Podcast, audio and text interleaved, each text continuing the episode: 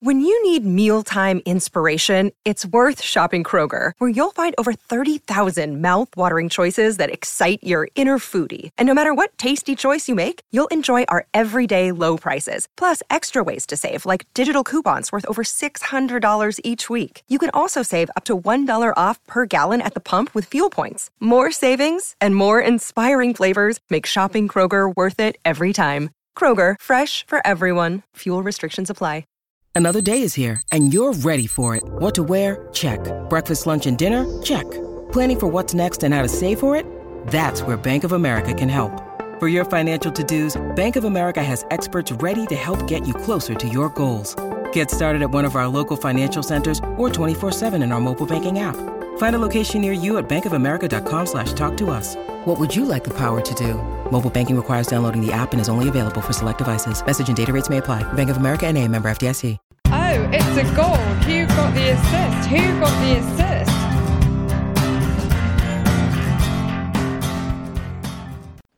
Hello and Happy New Year to you all. We're back after a Christmas period of brutally contrasting fortunes, returning after a bit of a hiatus, broken up by our WGT Q&A on New Year's Eve Eve, uh, to bring you a look at the second half of the season, aided and abetted by the excellent Adam Hopcroft, who we're delighted to have on the pod today. Also, of course, I'm joined by Nick. You all right, mate? Good New Year? Yeah, I had a really good uh, New Year's. Thanks, Tom. Um, but I'm ready now for 2019, ready to kick on with the second half of the FPL season. Uh, just to say quickly, of course, that we are Who Got the Assist. You can find us on Twitter at WGTA underscore FPL and use Spotify, SoundCloud, whatever you'd like to listen and subscribe. So, welcome to the pod, then, Adam. It's great to have you on board. Uh, for those that don't know you from Twitter, would you mind introducing yourself to the good people? Yeah, of course. So, firstly, uh, thank you for having me on. I think it's my eighth season now uh, doing FPL. Um, I've done. I've, I've, got a fairly decent track record. So I've been in the top 10k on five occasions.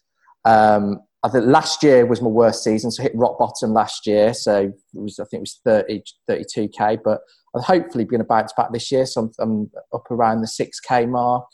Um, had an all right start to the season. I think that said, you see other people on Twitter that are in you know the top hundreds that you know makes you feel that you're maybe not doing as well as well as some. But o- overall, fairly fairly content with how things are going. I think on Twitter, um, I've only really been on Twitter since around March April time, and it really t- took off when I started posting stats. And I think a lot of people seem to to find them relatively uh, interesting. It's all stuff that I research and look at anyway. So I thought I'd just start sharing it with the community. And I think that's really where I got involved with the community. And it's been, you know, I've got to say, I really enjoy interacting with the managers on there. I love the difference of opinion. I know some people don't necessarily like being challenged. I love that. I think it's, uh, I think it's healthy. And in some cases, it's, it's good to have new ideas or, or actually to think, well, actually, maybe I am wrong on that because um, I don't think you'll get everything right in FPL. Brilliant. Cheers, Adam, and uh, welcome to the pod. Excited to have you on and hear your thoughts this week. Adam is at a Hopcroft13 on Twitter. So, on this pod with Adam here, we'll of course be discussing stats and their usefulness to FPL managers, what's worth considering, what's not, before using what we learn to maybe help identify some individuals managers should be considering now, or ways in which we can use stats to answer some of the burning questions out there um, as we head into the second half of the season. Yep, sounds great. And uh, thanks for all the questions again, everyone.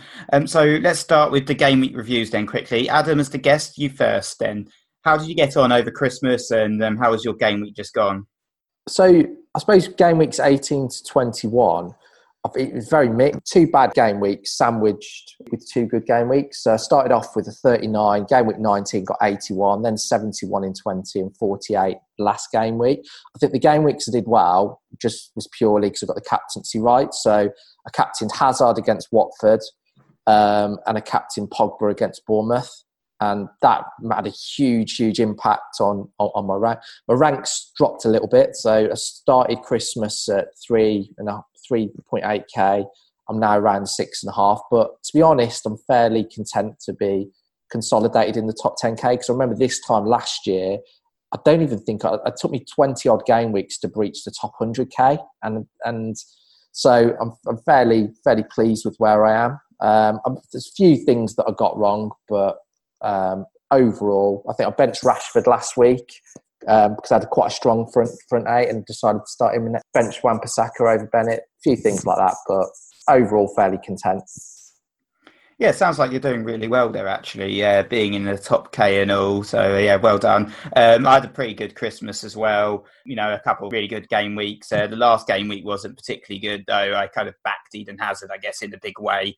Tried to put aside my past differences with him and sort of make a neutral what I saw as an unobjective decision that he was the best person to bring in this game week. Perhaps I should have stuck with my objective opinions on Hazard all along because he uh, proceeded to blank. And I also gave him the captaincy armband as well, which was a bit of a mistake. Probably should have stuck with Aubameyang for that. So it was, it was a minus four as well, 48, uh, which was a red arrow, but um, sort of down to about sort of 70k now um, overall rank, but quite pleased that I'm sort of, you know, in and about the top 100k at this moment in time. You know, Alonso delivered the points um, over the sort of Christmas period. Son and Pogba um, and Mo Salah sort of really smashed it for me, and they were kind of the key men, I guess, um, in my team that did really well. So yeah, pretty decent Christmas. Uh, unlike you, I'm afraid, Tom, you you kind of hit a little bit of rock bottom, haven't you?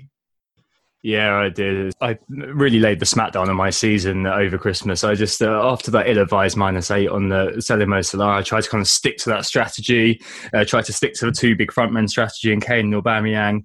And it manifestly didn't work. Uh, week after week, I just saw red arrows in front of me. Yeah, you know, this past week ended up with a 49 points minus four, brought Hazard in, same as you. And uh, yeah, he, he totally chokeslammed me into another red arrow. Um, annoyingly, this was the week that Aubameyang and Kane did decide to show up together. It's been a really, really poor period for me, and I'm just hoping I can bounce back over the, the, the next kind of few weeks. And uh, getting Mo Salah in somehow is uh, perhaps the next thing I'm going to be looking at. And luckily, um, it's the thing that we're going to be talking about perhaps a little bit today in terms of talking about stats on the pod with Adam here just before we leap into our kind of uh, topic today, I just want to say that it's obviously a completely valid way to play the game using the eye test and your assumed knowledge of football.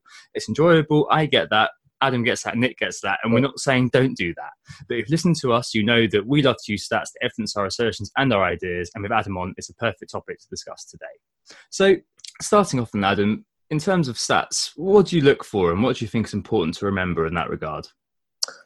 Yeah, I think I think the first thing is putting everything into context. I think a lot of people will, will look at the raw data and, and think, will, you know, maybe take XG is a really good example of this. They'll look at a player that's over or underperforming and think, well, because they're underperforming, they're bound to score goals. That's not always the case. I mean, you know, if you look at someone like Morata, you know, I couldn't care less what his XG is. I think you've got what the big thing is just got to put everything into context. So the key things that I would look at for attacking players would be shots in the box, shots on target, um, big chances. I'd look at their XG, where they're getting the touches. I think penalty area and final third touch is the key. And I think it's just using all of that information to try and draw up a picture of the player and, and how they're generally performing. I wouldn't really take any of them in isolation. If somebody, I mean, if somebody's doing really well for, for shots in general, but everything else is low, it's probably a player that I wouldn't look at. I think the other thing as well is, is just knowing players really helps. Mitrovic is a, is a good example of this. So we know he takes a lot of shots. We know he has a lot of headed attempts. So if his shot count's high, it doesn't necessarily draw draw attention to him. But what it does do is if it's low, it really put me off owning him. You tend to look at each individual player based on um, what they've done previously. I think um, you've got to look at all the stats at the end of the day, and yeah, like you said, Mitrovic is you know a classic example of a of a player that looks really good if you actually look at the total goal attempts for all forwards yeah. because he's leading the way. But yeah, like you said, a lot of his um, attempts are actually headed attempts. He's had 33 headed goal attempts compared to Kane's 11 or Aubameyang's five, and um, subsequently his shot accuracy is uh, sort of down at 37.7% compared to Kane's 47.1 and Aubameyang's 44.4.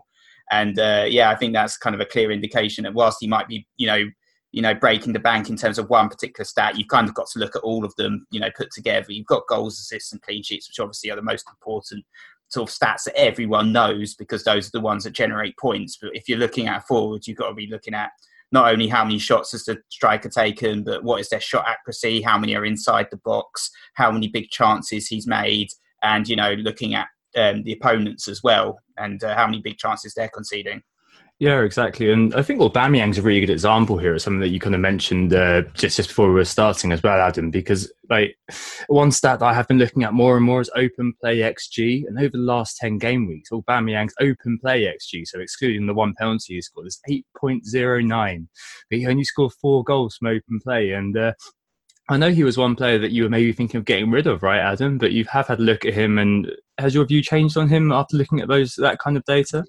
It's a it's a really difficult one. It's made making it an even more difficult uh, decision because my original plan and how I'd set everything up was to lose Aubameyang this week and to go big in midfield. But when you look at, I mean, he had four big chances against Fulham um, and only scored once. He's getting a lot of chances. He's the main man at Arsenal, so he's going to be very difficult to to let go. But I think the the key thing is there are other factors, and it's more about what else can you do with your team? Is the better value elsewhere? You're absolutely right. His stats have improved massively. I think when there was the debate, the whole debate around, it's probably about six or seven game weeks, wasn't it, Tom, where there's a debate around do you go Kane or Aubameyang or both? Oh yeah, I remember that well. Yeah, and, and, it was the other, it was the other way around. It was the Kane stats were better than Aubameyang's, and it's it, you know, and people were like, Aubameyang's not going to keep this up, and it's been a complete role reversal. He is typically a striker that um, usually matches his XG because he gets a lot of close range chances. And if you watch Arsenal, a lot of his chances are from you know the close proximity to the goal. So yeah, it's diff- difficult one as, as as to, to to whether to keep him or not. Yeah, absolutely. And I think and that's an important point, isn't it? Like if you watch Arsenal and watch the football and you kind of understand what's going on in the wider context, like we always use the old kind of phrase that stats are part of, not the full picture. Uh, a really good example of this is, is Man United with Pogba coming back to a more central role in that. Little things like that and being aware of that is very important. Yeah, so it was um, it was referenced. So when Ole Gunnar Solskjaer took over, I think it was after maybe the Huddersfield game, and I was debating whether to bring Pogba in. He referred to his forwards as a front four looking at the heat maps, he's playing as a ten rather than as a number eight in, in midfield. So that was a, that was a huge thing.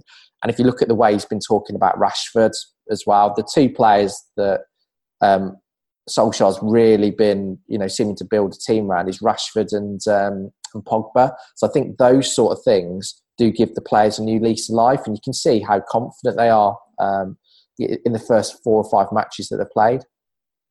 Yeah, definitely. And I think we've all been talking about this sort of tag team um, of sort of transfers between all of the premium assets and swapping them around and trying to fit in Kane, Aubameyang, Salah, you know, even Sterling and Hazard as well, all into our teams. And, you know, the United players have really helped us to a certain extent since Ole Gunnar Solskjaer came on because of the fact that they're so kindly priced that, you know, they're very easy to for us to, to fit into our teams. You know, Rashford's only 7.2, Pogba's only 8.4, and, and Pogba's stats are pretty brilliant, actually. I think obviously the managerial change has really brought him out of it, but he's now sort of second in terms of goal attempts. He's sort of like, you know, right up there in terms of creating chances as well for his team. And uh, yeah, definitely a, a, good value asset, 8.4, someone that everyone should be considering. Hopefully he's, he's declared fit for the, for the next match.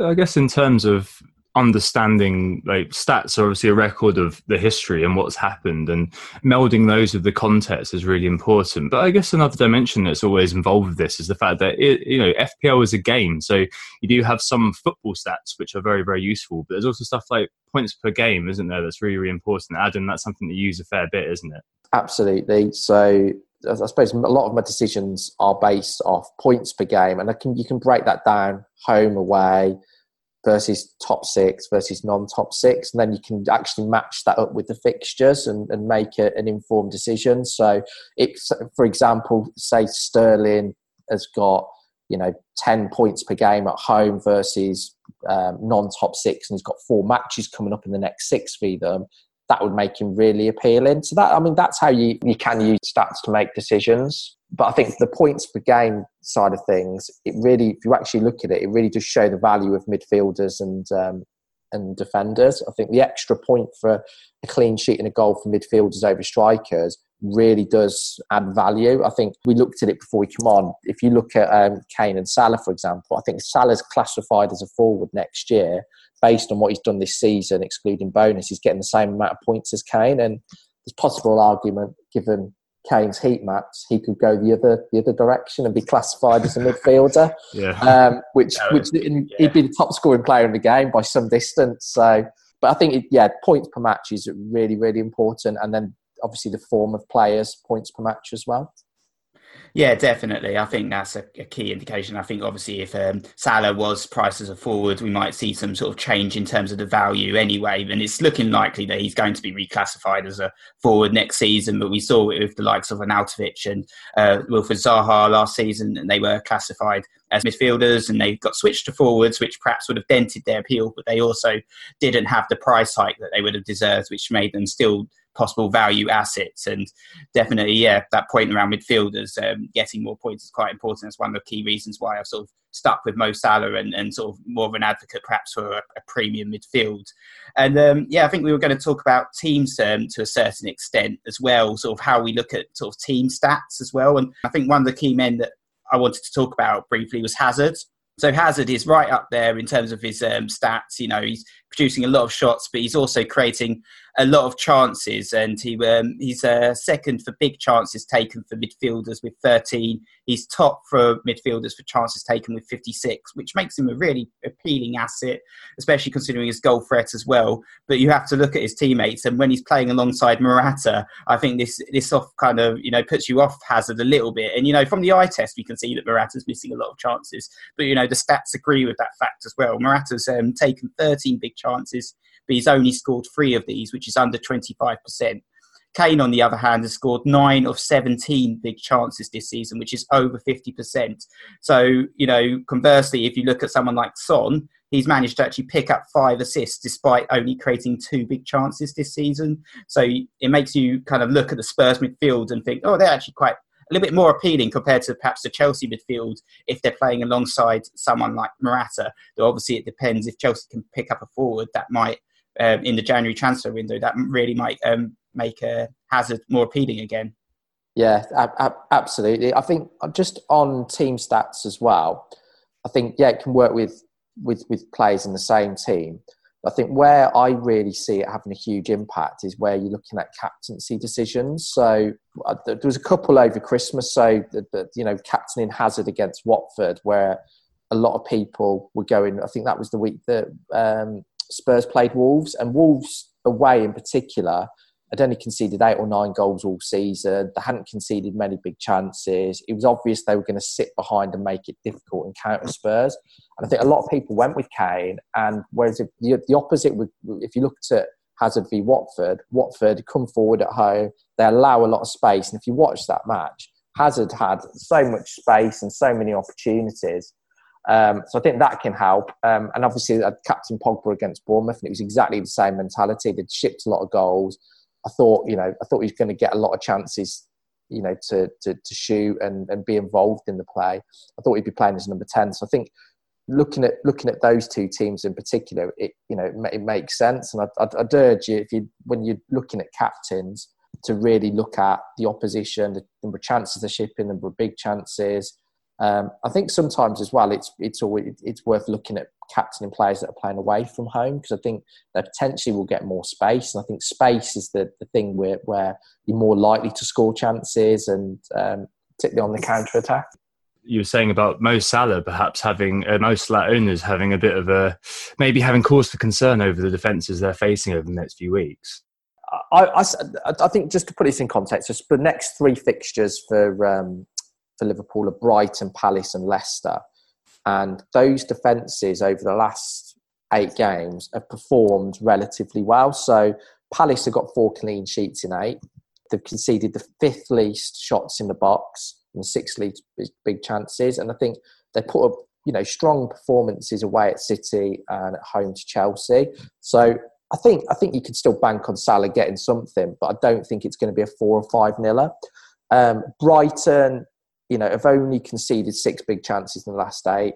They're quite tough at home. Um, you'd expect Liverpool to win, but I don't think they'll, they'll walk over them. And then Leicester, you know, have only conceded six goals in the last eight games, and they've played City, Chelsea. They've had a quite quite a, you know, they've had some tough matches. So I think you, when you compare it with the likes of Kane, Kane's got Watford, Newcastle, and Fulham in over the same game weeks, or over, a similar period of time. So I think it's worth it's definitely worth factoring in um, before you make the decision. Yeah, certainly. And I think kind of fixtures generally are, are, where we should be really looking next because I mentioned before that stats are a record of what's going on. in FPL, a lot of the time, it is a game of prediction. It is a game of trying to anticipate the outcome. Like we talk a lot on Twitter about whether it's uh, luck or skill that play the biggest role. And a lot of the time, I think that our answer would be that uh, the, the, skill in FPL relies on you putting yourself in the position where you're mo- most likely to benefit from the luck when it goes your way. So, in terms of fixtures, then, a very good uh, example of this is perhaps Callum Wilson at Bournemouth. I was looking for him in the stats recently because I've been potentially looking at selling Kane. As there may be a question on this later, Adam, for you. Um, but I was looking at a, a, way of selling Kane to turn Martial into Salah, and I was kind of, you know, I had seven point seven point zero ish to kind of spend. So I was looking for him, and he's completely fallen off. Like he is, um, in terms of you know attempts on goal, he is so far down the table that I had to do a control F to find him. Like absolutely power slam by the by the very very poor fixtures they've had. But you know within game between games one and ten, Bournemouth only play one team in the top six or the top five as we've probably call it now. Well, United are coming back.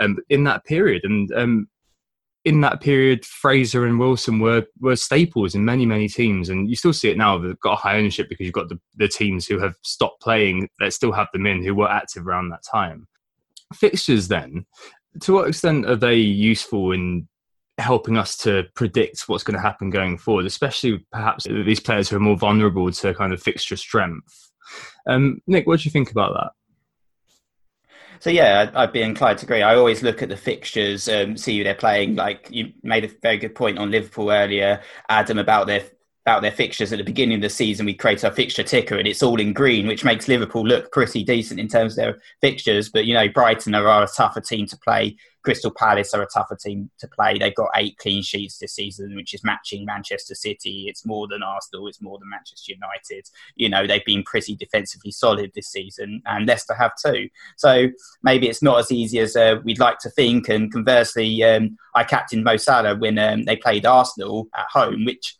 you know, sounded like a bit of a gamble considering Arsenal are considered a top five team, but they've actually fifth for shots on target conceded this uh, this season, so it wasn't too much of a gamble in terms of the underlying stats, and managed to get a captain haul out of it as well. So it is always worth considering the underlying stats when you're sort of investigating into the fixtures.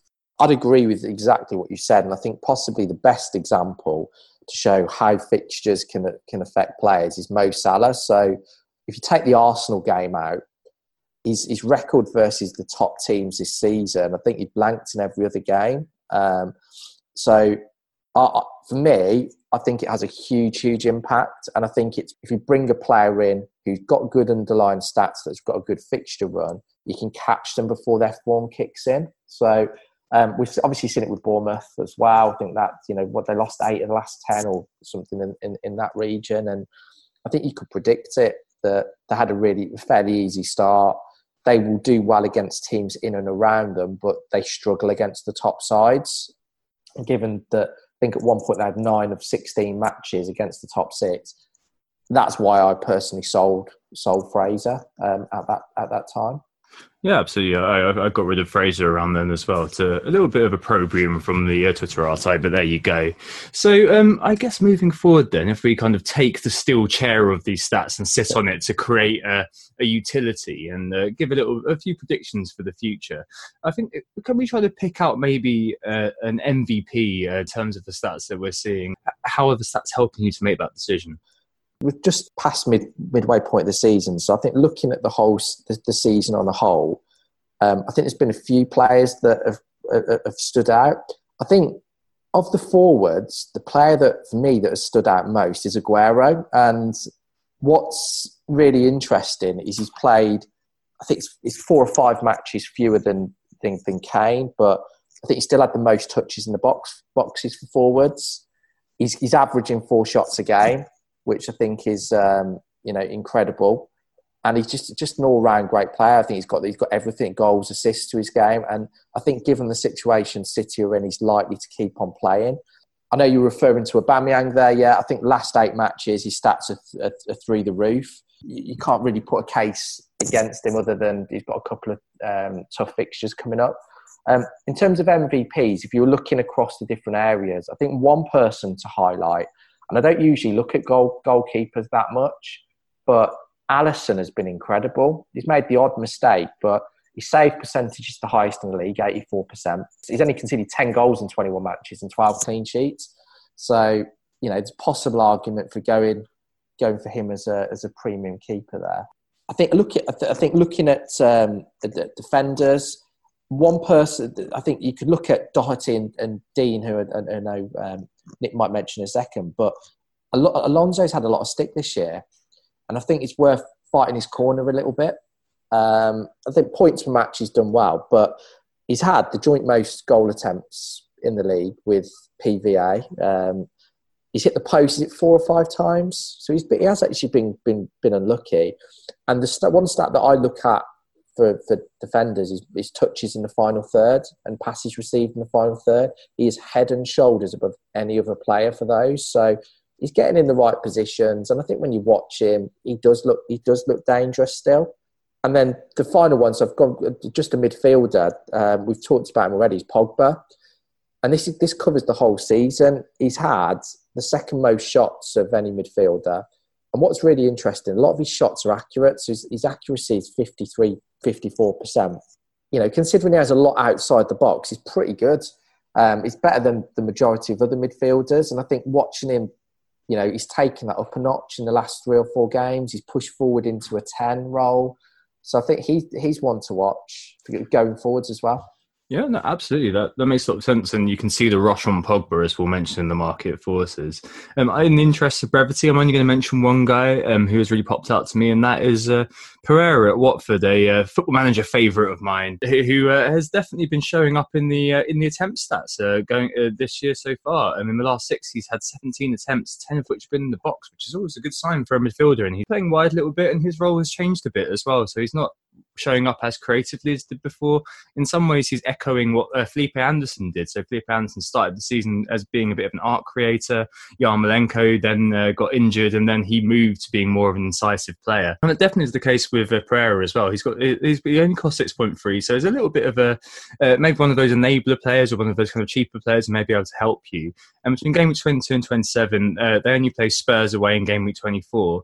Admittedly, there are kind of a few, uh, uh, the majority of fixtures are away. They've got Crystal Palace away, Burnley at home, Tottenham away, Brighton away, uh, Everton at home, Cardiff away. However, the point that we that Adam made earlier about kind of teams getting perhaps a bit more space away from home yeah. may be very, very useful for him. Um, he takes a lot of shots in the box. You know, he could be quite a nice little differential for people uh, within that kind of uh, mid-range price bracket, which, to be honest, is a bit of a dead zone at the moment. Nick, what have you been looking at in this particular area? Well, you mentioned uh, Roberto Pereyra. I think it's worth mentioning his uh, sort of namesake and uh, perhaps distant relation, Ricardo Pereira, who's actually been uh, break, breaking the walls down recently, according to the market forces, in terms of um, transfers in, you know, trying to bust that uh, template that we all have in defence. Uh, Pereira's actually been performing really well in terms of the underlying stats. He's had 115 tackles which is uh, 35 more than any other defender this season. Um, second, actually, is Wan-Bissaka, who surely is going to have a big move in the summer, I, I predict, and, and, a price hike in FPL. So we've been very lucky to have Wan-Bissaka for that 4.0 that we bought him for most of us at the beginning of the season. But Pereira um, has been performing brilliantly um, in terms of his underlying stats, as I said, and he's picking up the goals and assists and clean sheets. So he's definitely one to monitor um, in the short term future. I think for me, the stat MVP um, this season though has been uh, Mo Salah. I think he's definitely got the X factor. His, his, stats have sort of been power slamming the rest of sort of you know the midfielders out there. He's had 13 goals, which you know, more than all other midfielders. Penalty box touches, 165, second only to Sterling with 169. He's top for shots on target with 33, top for big chances taken with 19, top for goal attempts with 69, top inside the box with 50, and also top for minutes per chance out of all active minute midfielders with 25.5. And yeah, um, like we mentioned, he's the top scoring uh, player in FPL, and that's even though sort of Kane and Aubameyang have scored more goals. The fact that he's a midfielder really makes that difference because he gets that extra point and he's also picking up those extra points for clean sheets. And Liverpool are getting a lot of clean sheets at the moment.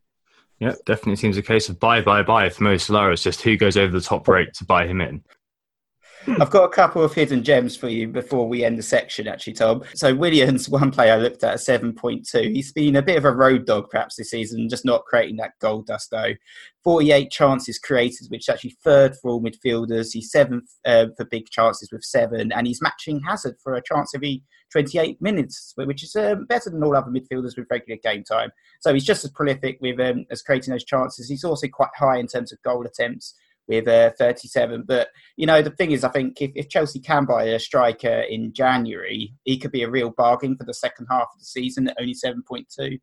And yeah, I think the other defender that I wanted to talk about, um, as you mentioned earlier, Adam, is, is Lucas Digne, who, who sparks a little bit of criticism following two blank after his 17 point haul. But, you know, I think he's definitely value for money at 5.2. At 75 points, he's better in terms of points per value than Kane, Aubameyang, Salah, Hazard, and Sterling. And as a defender, he's got that triple threat of goals, assists, and clean sheets. And I think his goal threat is definitely there. We've seen it from the free kicks. He's had 22 goal attempts from 19, only six less than Walcott, uh, one of Tom's favourite assets from earlier in the season. Oh, no. Um, but um, it's the chances created that's most impressive with him, with 39, which is uh, more than any other defender by a whole 11. And that means when Everton get clean sheets, um, he will always pick up those bonus points. And Everton's next uh, five are really nice, actually. They've got Bournemouth at home, Southampton, Huddersfield, Wolves, and Watford. And I'm sure there's going to be some more clean sheets and more points for, for Lucas Digne in the next five. I've, I've heard a few Southampton fans talk about Nathan Redmond, and I, I can't remember which game. it was the Arsenal game. He looked, he, he, he had a, a, a, decent match. Um, I think he's got a couple of goals and a, an assist in the last few. I think at 5.2 million, he could be somebody that's resurrected under the new manager. So at this stage, um, I think at that price range, I'd put Brooks ahead, but I think they've got a really good run of fixtures coming up. So I think he's definitely somebody to watch out on. I think the other one, and I do want to mention this player, is Marcus Rashford. And I wouldn't say he's necessarily a hidden gem, but I think probably what a lot of people have talked about his renaissance under um, OGS. I think actually you know, in the last eight matches, he's got four goals and, and, and um, six assists. So he's been he's been really prolific even under Mourinho. He started to get a bit of game time towards you know towards the end of the Mourinho era as well. I think, given you know, if he's played in his right role, and there's no reason he won't be based on what Solskjaer said so far, I think he could be somebody that could make a really, really strong case um, you know, as the number nine at Manchester United, a really attacking team with good fixtures, for 7.2.3 million, he can make a mockery of that price. And really, you know, he's got all the potential. Um, you know, he, he's, I think he's up there for shots, shots on target. So he he could be somebody that, you know, I think I think a lot of teams will be considering. Um, very creative as well, which which which, which I like. So I think he's he's gonna he's, he's in my team. He's going to stay in my team, and I, to be honest, I back him to do really well. I think he'd be one that I'd need a minus eight to buy. Unfortunately, you're, absolutely, you're absolutely right. You know, he's top for uh, pen box touch over the last six with forty, and um, that's something that's very, very important. And the versatility there with Rashford's very important as well. But anywhere across the front three, um, so feasibly can slot into however Solskjaer sets up. Um, if we're going to end end the section, I've got one more person to mention. Is Ashley Barnes, the number one Austrian striker in the Premier League. Um, he's uh, currently joint second for attempts in the box with 16. He's also second for big chances. He's had seven um, uh, over the last six of Aubameyang uh, with 11 up top. Um, decent fixtures coming up. They've got Fulham at home immediately, uh, Watford away, Man United away, which is probably less good, and then Southampton at home and Brighton away. Um, so he could be a player who could definitely be considered, especially with Um, now sporting a two week uh, a two week injury absence by the looks of it. Um, he could definitely come into many teams as an enabler or come into teams as uh, you know the second striker, which is kind of what I'm looking at him like. And it's nice to have that kind of um, emerging player coming in in that kind of le- at that kind of level. And if we've you know we've said a little bit that the value seems to be elsewhere, and we'll definitely talk about this later in terms of team structure and response to one of the questions. If the value is elsewhere, um, then that is uh, that could be a good player to buy in. All right, uh, let's take a break there on the bombshell that Adam Hopcroft has uh, recommended Nathan Redmond to us. we'll be back to you in just a second. Who got the assist? Who got the assist? So we're back and we're going to do our feature section now. This is where we run through our uh, three regular things every week. It's the market forces, it's the zombie league, and it's the All England team. Uh, the first bit is our section where we use our FPL NTI data to describe the moves and shakes in the transfer market and the market forces. Uh, Nick is the man across numbers. What have you been seeing this week? So I'm going to start with um, a player actually at the top, uh, at the bottom of the top five transfers in for a change, but that's Heung Min Son. He's had um, over 80,000 transfers in this game week, but conversely, he's also fourth for transfers out with over 75,000 transfers out. So in terms of net transfers in, it's only actually 5,000 transfers in. And I think um, he's perhaps a key example of why the game it's not all about statistics, but you've also got to factor in the real world. Because um, if you had a sort of an algorithm or a computer based macro, they'd be signing up Son as quickly as possible right now if they weren't already in the team. Because for the last eight or so uh, game weeks, Son's performances have been absolutely fantastic. You know, there's been plenty of goals and plenty of assists, and he's been quite affordable as well for 8.8 million. However, most will be aware, or maybe only a very small percentage of those who've actually transferred him in this game week uh, will be aware that it's his last game week for a, a fair while as he uh, shuttles off to the Asian Games, and, and Manchester United is going to be a bit of a tricky fixture. Um, actually, anyway, and um, especially now they've improved a little bit. Um, and that might be perhaps the impetus behind the 75,000 or so uh, transferred him out, considering the fact that, you know, his, pending vacation and a tough fixture means that maybe it's time to get rid. For me, I've, I've got Son, but I'm going to be keeping him for just one more game week, see how he fares against Manchester United. Uh, but it's actually Manchester United players that are most transferred in uh, this game week. Uh, Rashford's top of the transfers in this game week with over 130,000 transfers in. Uh, Pogba's third with over 110,000 transfers in. I think Rashford um, you mentioned him earlier, Adam, that you're a big fan. He's really hitting his stride with three goals and two assists in the last four games. And um, yeah, bargain price of 7.2 he can really act as an enabler to afford more premium strikers. Um, so, what do you guys think about Rashford and Pogba? Uh, definitely keen. Reckon you can double up on Manchester United. Um, what do you think, Adam? Uh, I have, and I think I think for the foreseeable, definitely for the next five. Think Spurs away is. I don't think it's as bad a fixture as, as made as, as, as, can be made out.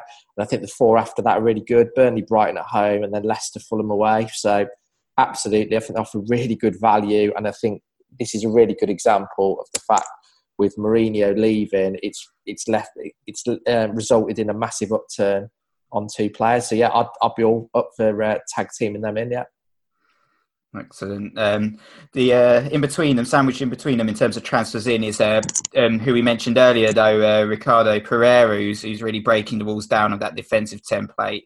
Um, he's had over 110,000 transfers in this game week. Interestingly enough, it's uh, the defenders are being sold are Doherty, Alonso, and and uh, Laporte most heavily, uh, with over 50,000 transfers out for all of, all three of those guys. And I think it's no surprise regarding um, Laporte.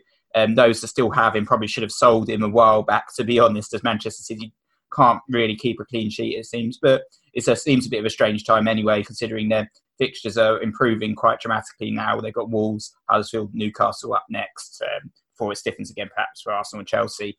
Uh, Doherty and um, and Alonso. Alonso, I guess I can understand to a certain extent if you're trying to free up cash. Not really sure about the Doherty uh, transfers out. It kind of, it, to me, it kind of stinks of sort of like you know just. Uh, sort of, you know, just looking at the last game week and not looking over the course of the season, a little, little bit gung ho perhaps. And uh, that's the same actually for the top two transfers out players that I'm looking at uh, personally of bringing in in a week's time. And uh, is Richarlison's top for transfers out with over 90,000 transfers out, and Felipe Anderson's a close second with 87,000 transfers out at the time of recording. Yeah, I was a bit surprised, as I said, about that. Richarlison's a player I'm, I'm definitely thinking about bringing in. I mentioned um, Everton's brilliant fixtures upcoming, but it's it seems like people are getting rid. You know, he's had um, sort of two blanks in a row. Before that, it was a couple of five pointers. So he's not, you know, bringing in the scores, but his uh, underlying stats are brilliant. He's in the top five for midfielders for goal attempts, top five inside the box, actually second inside the box, and top five for shots on target. Um, so yeah, I'm a bit surprised by that. I know you own both those, Tom. So you, you surprised to see those guys being sold, or, or not surprised really? Um, uh, not very much surprise to me anymore in terms of the market forces. Um, I can see you always see these kind of uh, things every week. Like the player blanks, he does seem to kind of appear at the top, especially if you have players, you know, like um, in a similar price bracket. So, you know, Pogba, I can see why people may be reaching from Son, maybe reaching from Felipe Anderson, and maybe reaching from uh, Richarlison's made that work. Um, Adam, you, what do you think about, about these sales? I know there's a few that of those players that you own. Maybe the top five are all in your squad, right? Yeah, the top five are all in my squad, so it's a bit concerning. I understand Son to an extent. I understand.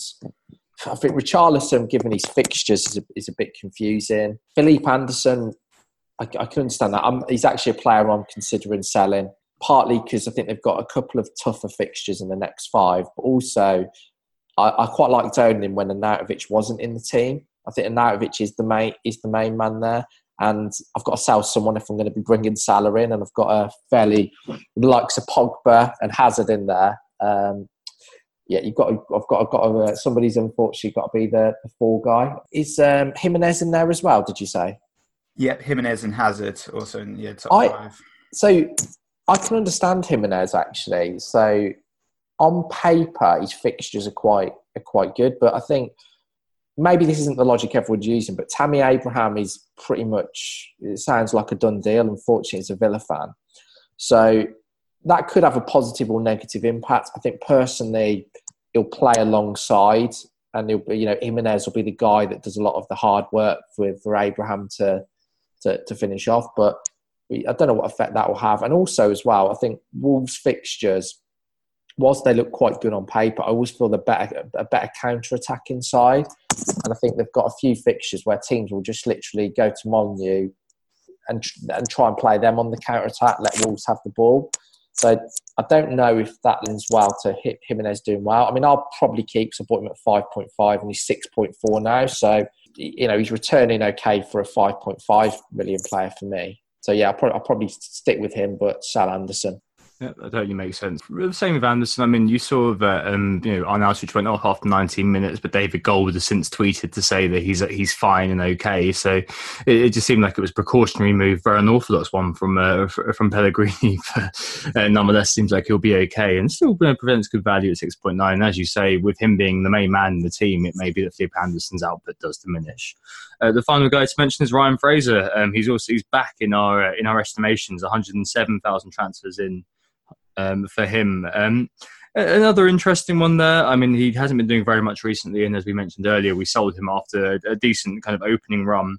But after a golden assist against Watford in that crazy match, um, he has definitely kind of uh, re-entered a lot of people's thinking a bit of a strange one to some extent there too, uh, with the man who holds the championship belt for eyebrow raising, um, having a mixed fixture run to game week 30 when fixtures get very, very good for Bournemouth again, when we're going to be seeing Wilson and Fraser being in every team.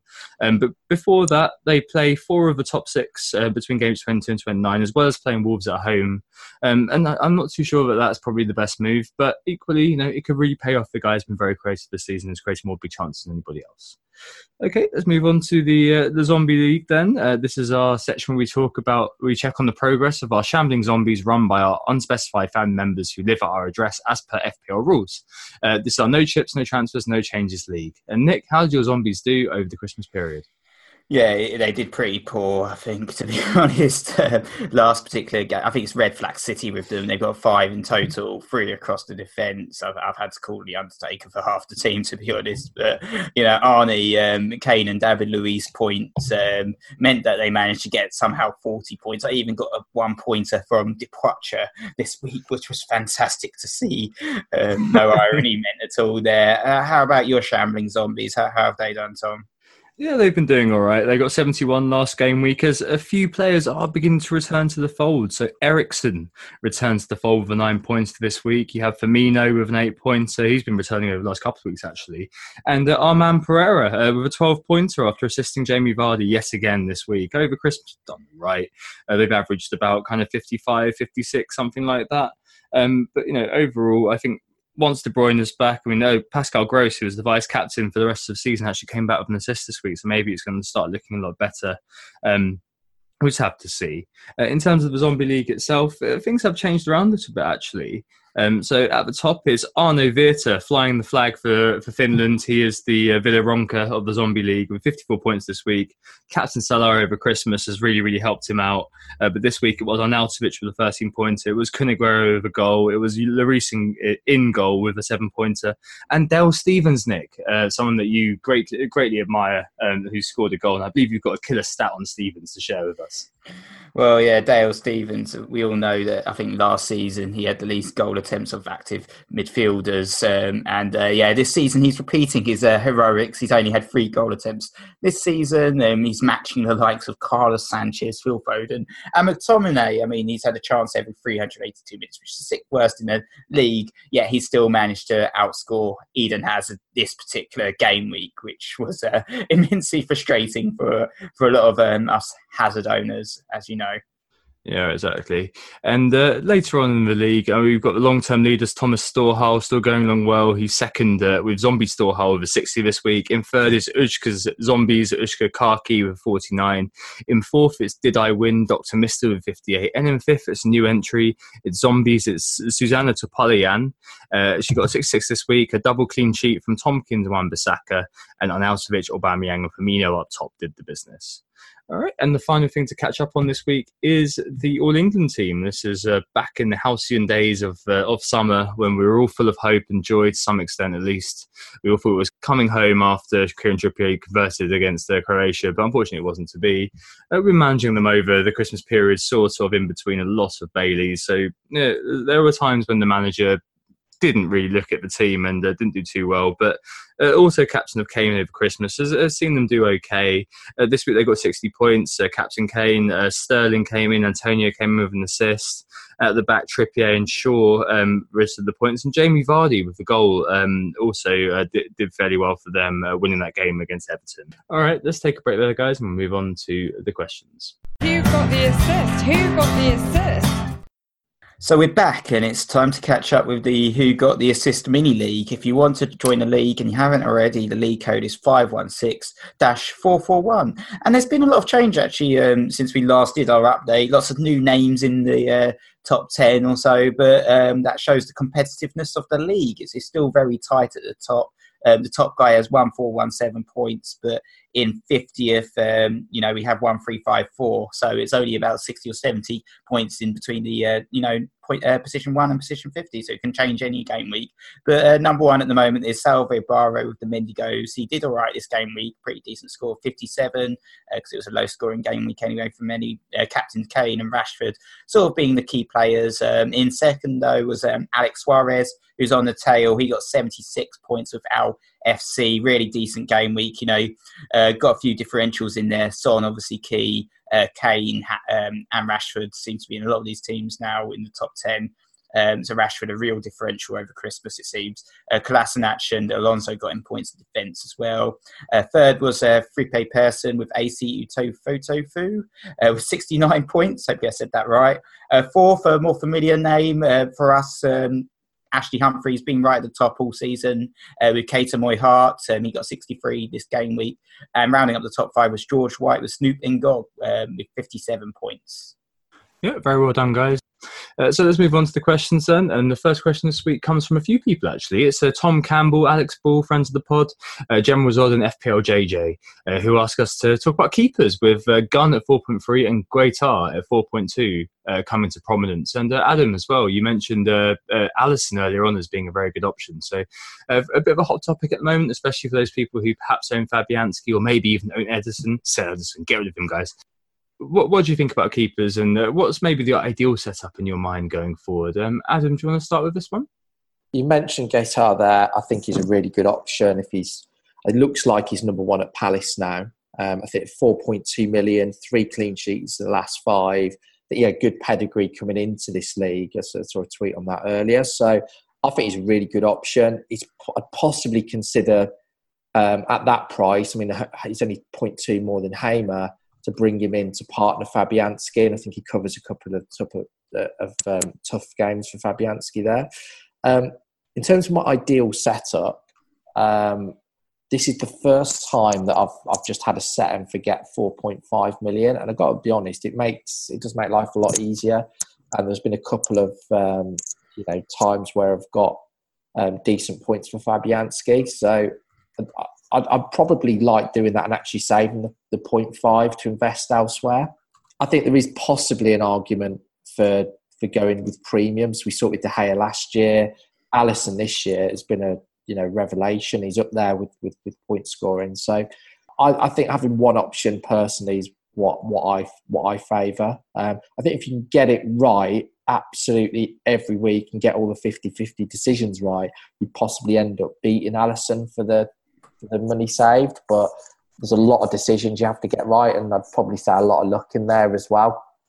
Yeah, certainly. I think Alisson's definitely been one who's been high on my list of players to bring in if I do have the chance. Like I bought Fabianski in a few weeks ago, and yeah, it's it's not been the best. You know, his currency, as always, is saves uh, Fabianski, and uh, he's still in the top six or seven for that, but it's not been as good. Um, I mean, you mentioned that Alisson's uh, shots to save stat, which is absolutely ridiculous.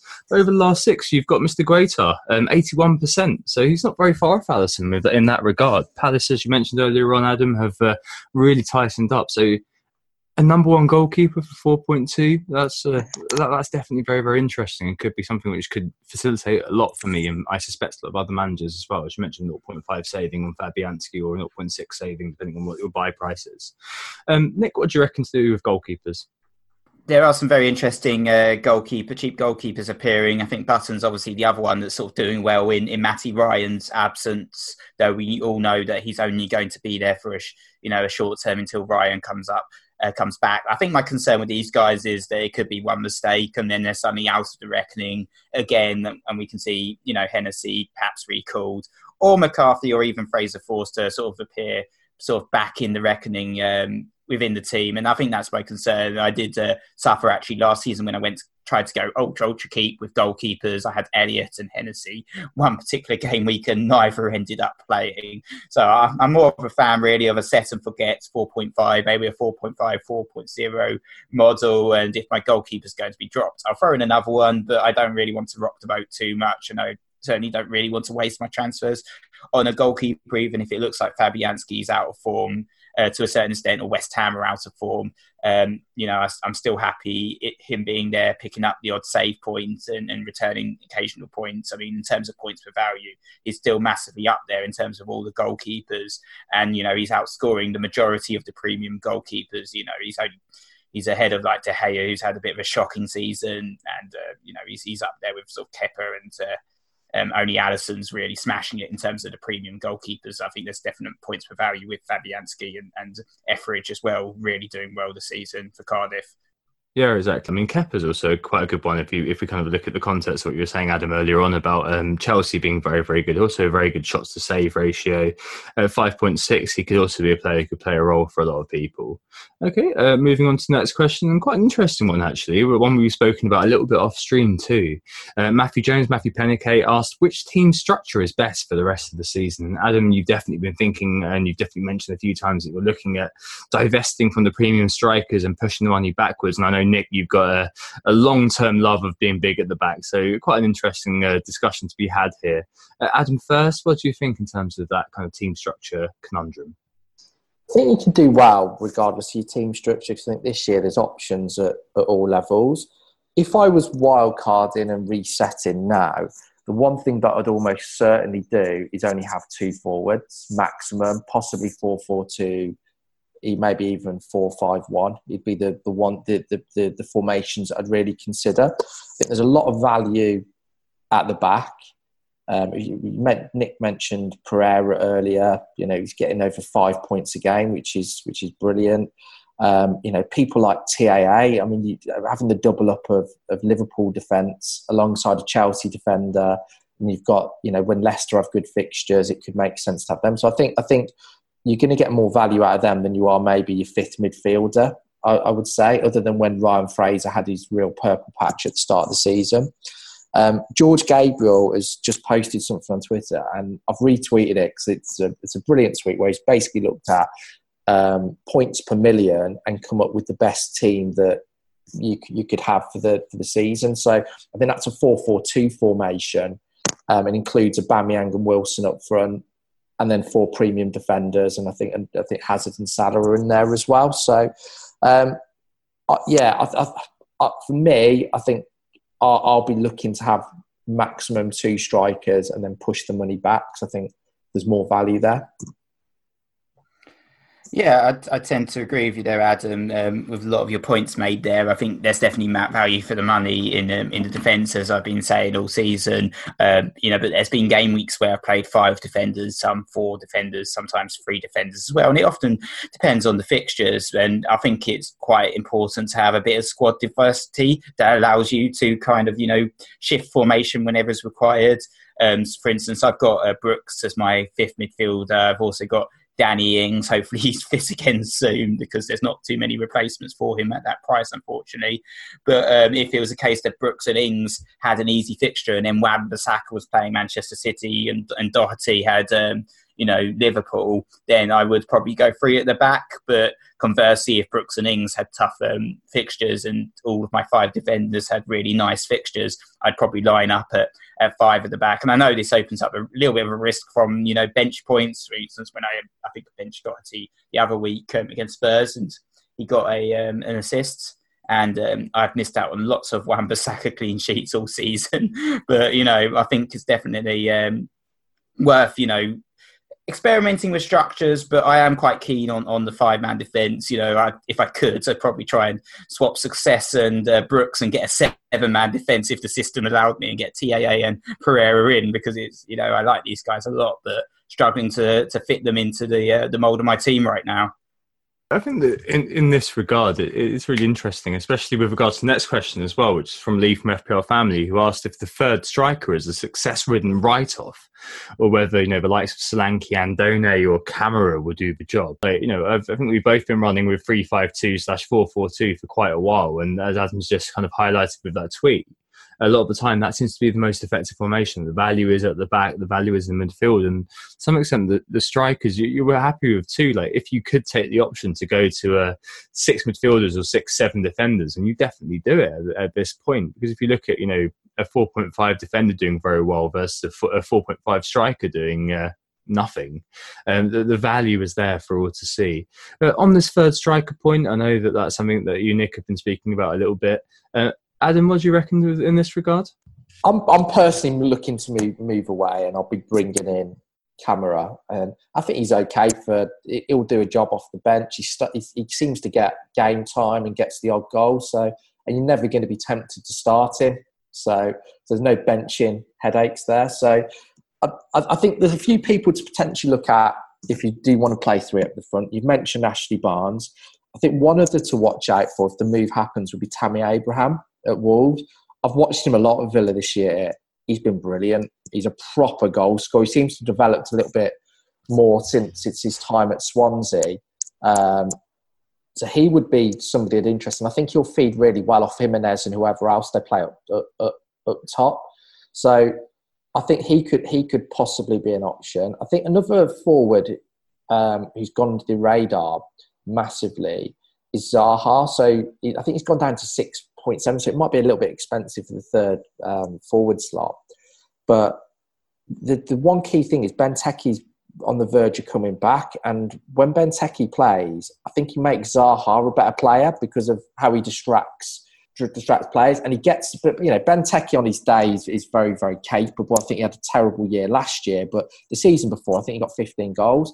But I think he can actually make Zaha a better player and almost be like a foil. And I think that's the the thing that Zaha's missed this year. Because if you look at it, his goals and assists are really, really low. But towards the end of last season, and when Benteke's in the side, he looks a lot better. Um, trying to think there's any other people to mention. I think Rondon had a good run, but his fixtures are tough coming up. So maybe look at him in game week 26. But I, think as we've talked about, I personally am looking to come off. I have him and Ezu probably be my second striker. Um, yeah, so I, I, I think there's more value elsewhere to be had. Yeah, I think we're, we're often stretching when we start talking about the likes of uh, Benteke and, and Rondon in terms of first striker conversations. So FPL family, Lee, he mentions Kamara. You know, he's kind of fallen out of the picture to a certain extent with Ranieri after he tried to, to claim a penalty and then, of course, missed it, which was a bit of a disaster as well. But then he scored the bench, so maybe he's he might be back in favour. Didn't uh, feature at all in the FA Cup match today, incidentally. And Andone, I mean, he scored in in the FA Cup.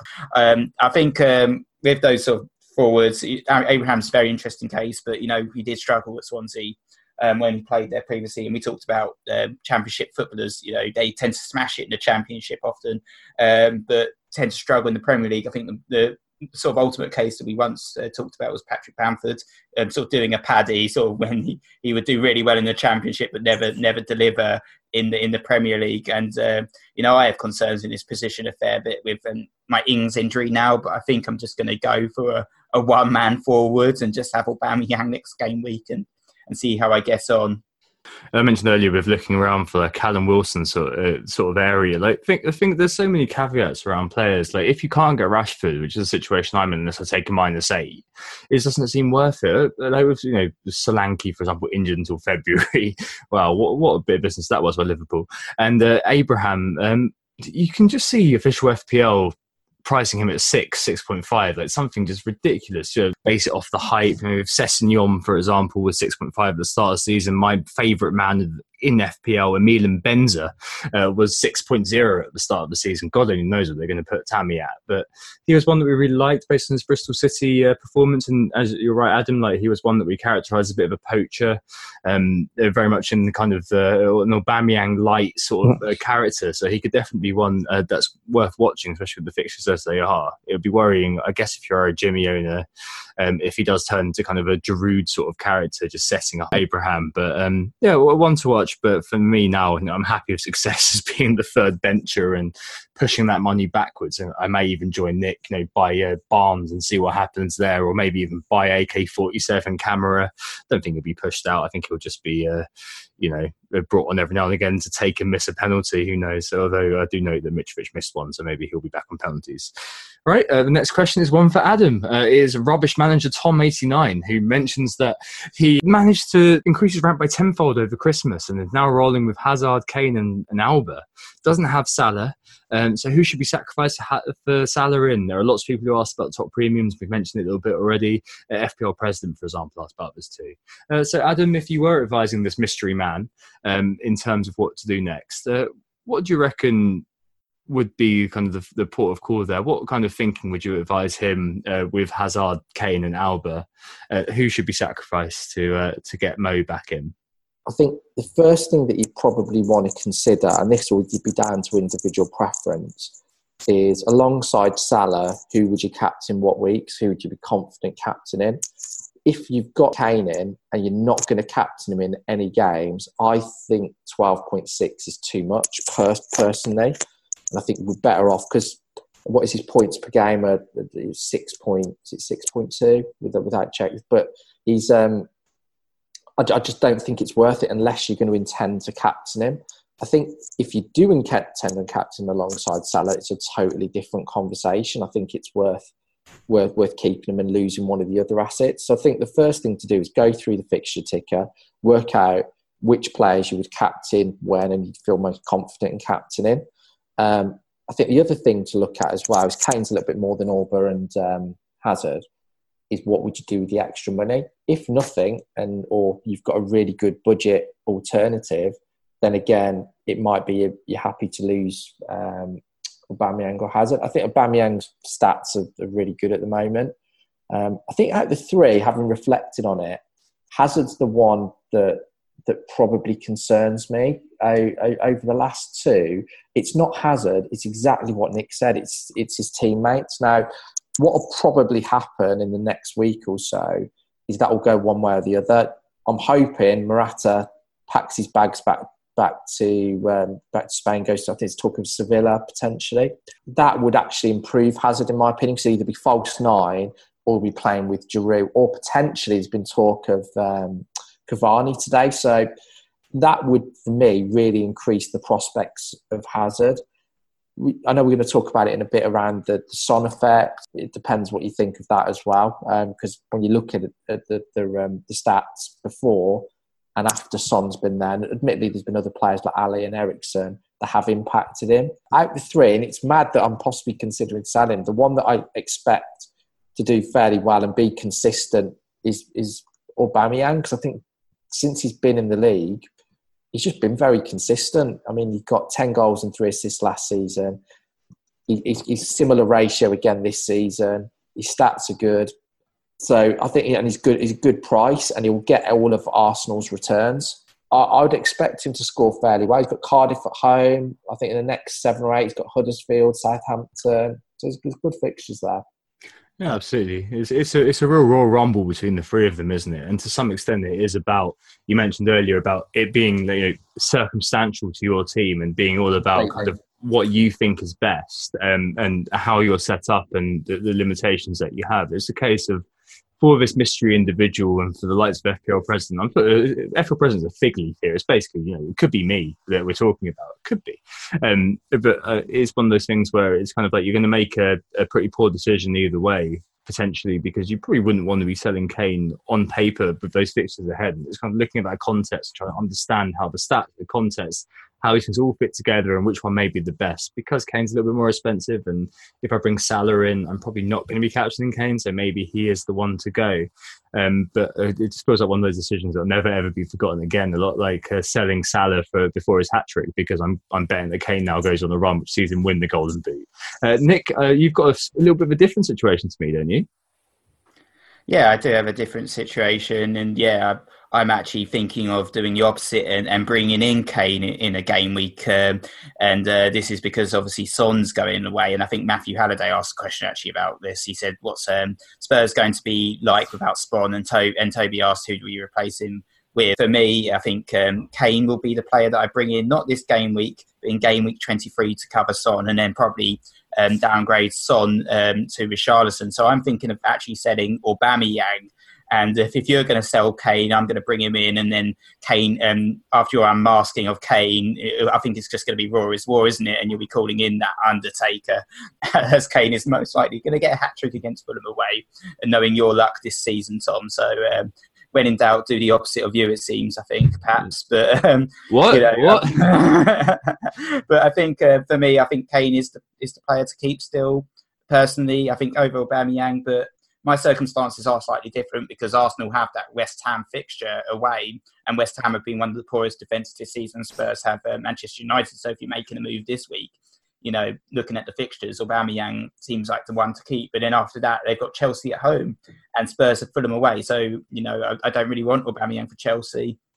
Then you know they've got a nice fixture of Cardiff at home, but after that it's another tough fixture: Manchester City away. While Spurs have a you know fixture run of Watford at home, Newcastle at home, and I've been playing so much premium ping pong this season that I'll probably get Aubameyang back in by game week 26 for that Huddersfield away match. So you know I think it's um, for me. I think there's definitely a case of um, keeping Kane, and I think um, obviously without Son, they might look weaker, but they do have you know other players um, in the team that can come in and play a supporting role. Moura might come in, um, Llorente might even get some minutes, and I still think there's definitely um, a case of. I know you're thinking about somehow fitting in Alli or Eriksen as as your Spurs coverage for the next um, number of fixtures, aren't you, Tom? Yeah, I think that that might be the way. It's not the case that I'm saying, yeah, I'm going to get rid of Kane and I'm going to, uh, you know, avoid and shun Spurs for for that kind of uh, period. I don't think I'll be getting Lucas Moura in 6.9. That's a little bit, that's, that's, that's, that's quite a, yeah, no, definitely not Tom. Stay away, Tom. Um, but, you know, you got Lamela as well, kind of, no, again, stay away. Um, so it would kind of be Alli or Eriksen. I think you'd have to kind of fit in there. I do, I do know what you mean. And there is the option to roll it this week. And uh, I hope that Adam's analysis of uh, how solid Brighton are, for example, uh, means that they're a little bit more quiet, um, Liverpool, uh, against, uh, against them and then kind of use two free transfers to then do everything that I want then. Um, on this Son question, then I know you're both owners. There's probably a bit more for you, and Nick is obviously a Spurs fan. Um, what, what, do you think it's going to be like without Son for Spurs, and uh, who are you looking to replace him with? Uh, let's go for Adam first. There, I'm replacing Anderson for Salah, and then I'll Son next week, probably for Eriksen or Sane. Possibly Alli as well would, would come into my thinking. He's been absolutely exceptional. The last 10 game weeks, he's been the, the best player in, in, in the game. And, um, you know, some of the stats he's returned are absolutely. I think Lucas Moura and Lamela do not offer what Son does, and they're, they're, I mean, Moura might offer the runs in behind, but just he's just not at the same level. So I think it possibly will have an impact on Kane. Um, I think as long as Alli and Eriksen play, though, he should be okay. Um, and I still fancy him to do well. I think the fixtures, Fulham, Watford, and Newcastle, the Fulham game in particular, I think I'd earmark that as the hat trick game um, out the three. I just can see I can see those three him doing well. So um, I've got a t- contingency plan to get him in if I need him for um, the Newcastle and Watford game, and I'll probably have Eriksen or Alli for the, the Fulham game. Um, but I, yeah, I, I, do think I do, I do think Son is going to be a huge, huge miss for Spurs. Yeah, I definitely think that they'll, they'll be weaker without Son, but uh, you know they they have been um, you know getting six goals, five goals, four goals, pretty much every game over Christmas. Um, um, with the sort of the Wolves game as, as being one outlier, so you know I still think that they'll they'll be strong um, over the next uh, five or so games, and uh, yeah, especially that Fulham game away, which looks particularly tasty. But I think um, in terms of a Son replacement in midfield. I'll be probably um, you know looking around the likes of Richarlison and uh, Felipe Anderson. So definitely seem to be going against the meta, considering those guys seem to be transferred out this game week. But Richarlison, I think, is my first choice at the moment. I've only owned him one game week this season where he got red. We decided to headbutt someone and got sent off. So I'm, I'm in minus two points overall for, for, the season for him. But I mentioned um, earlier on the pod, Everton's great fixtures. You know, Bournemouth this week but then Southampton, Huddersfield, Wolves, Watford, and the fact that he's he's right up there in terms of the underlying stats. You know, second for uh, shots inside the box this season, has been playing out of position, but uh, I think he's recently been shuttled back onto the left wing as um, Marco Silva seems to be giving Dominic Calvert-Lewin some some um, minutes, and he's Dominic Calvert-Lewin's obviously another person we didn't mention as possible first striker to look at. But yeah, I think for me it's uh, Richarlison um, that would probably come in for Son, and then like use that funds to upgrade Aubameyang to Kane. I think I think one of the points to mention on Spurs, their fixture schedule is an absolute nightmare between now and mid and, and February. So they've got the League Cup semi final against Chelsea.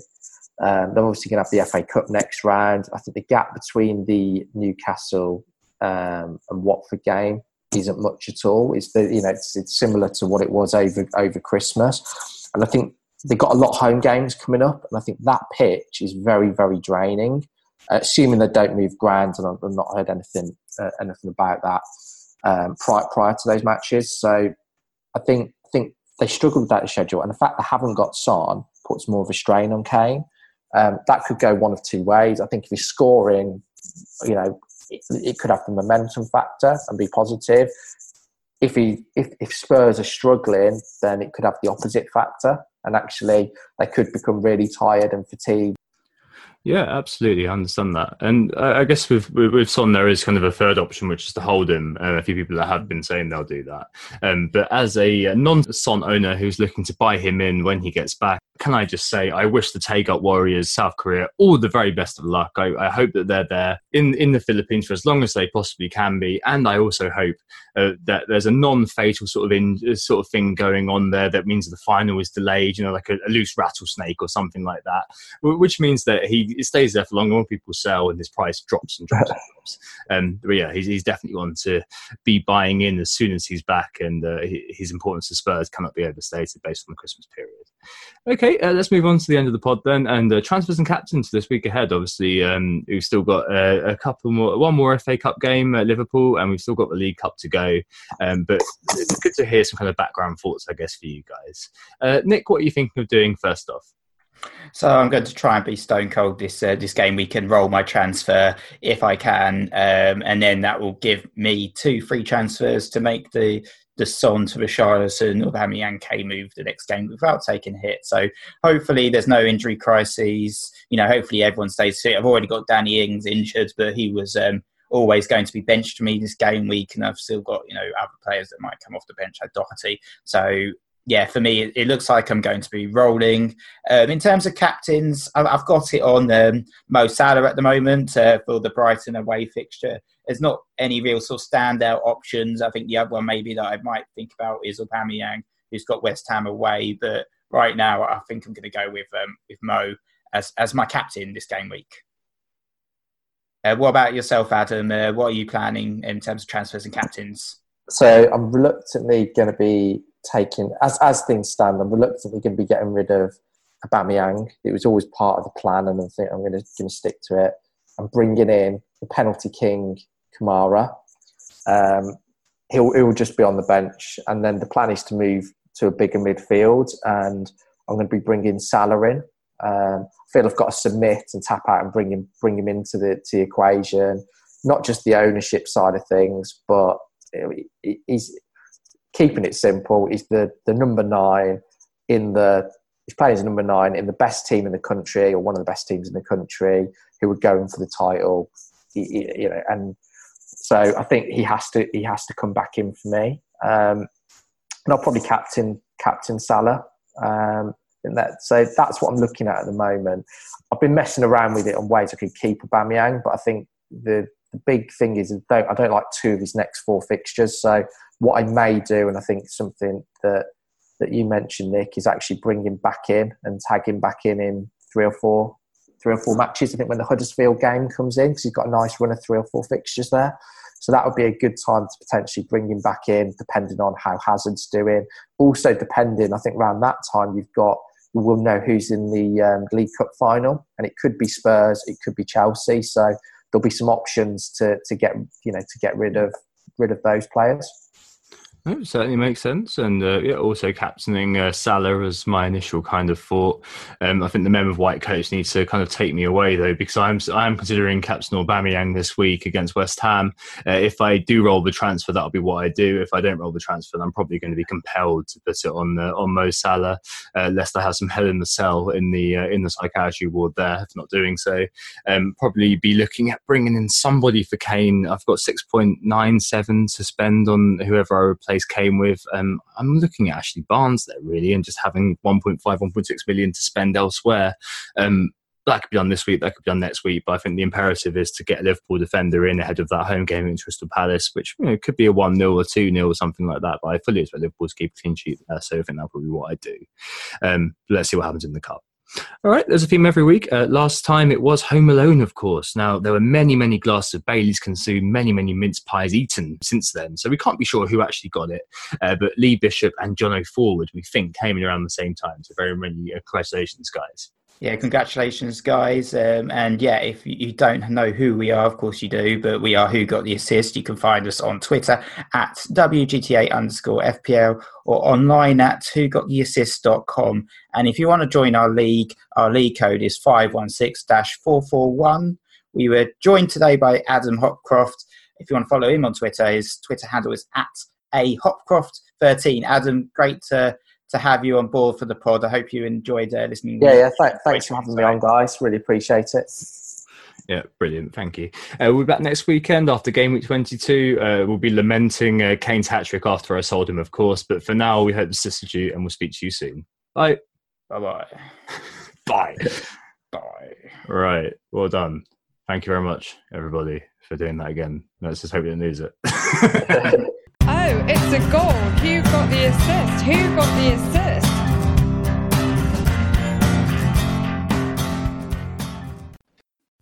Sports Social Podcast Network.